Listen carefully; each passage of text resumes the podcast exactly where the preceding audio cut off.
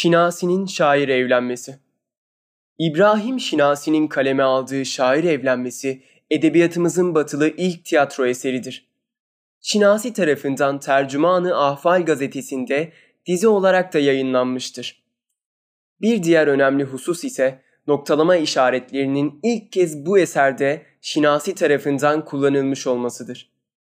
Böylece edebiyatımızda ilk defa noktalama işaretleri bir eserde yer almıştır.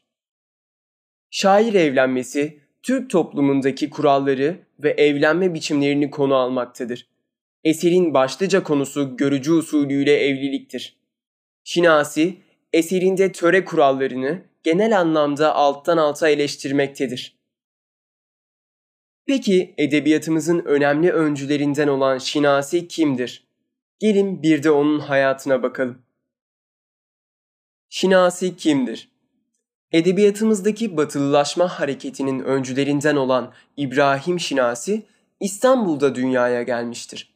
Öğrencilik hayatına mahalle mektebinde başladıktan sonra henüz 15 yaşındayken memuriyet hayatına atılmış ve Tophane Mektubi Odası'na katip adayı olarak girmiştir.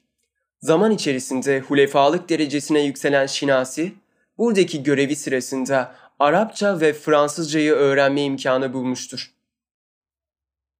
1849 yılında maliye alanında eğitim alması ve kendini geliştirebilmesi için Paris'e gönderilen Şinasi, bu sayede Batı edebiyatını da yakından tanımaya başlamıştır.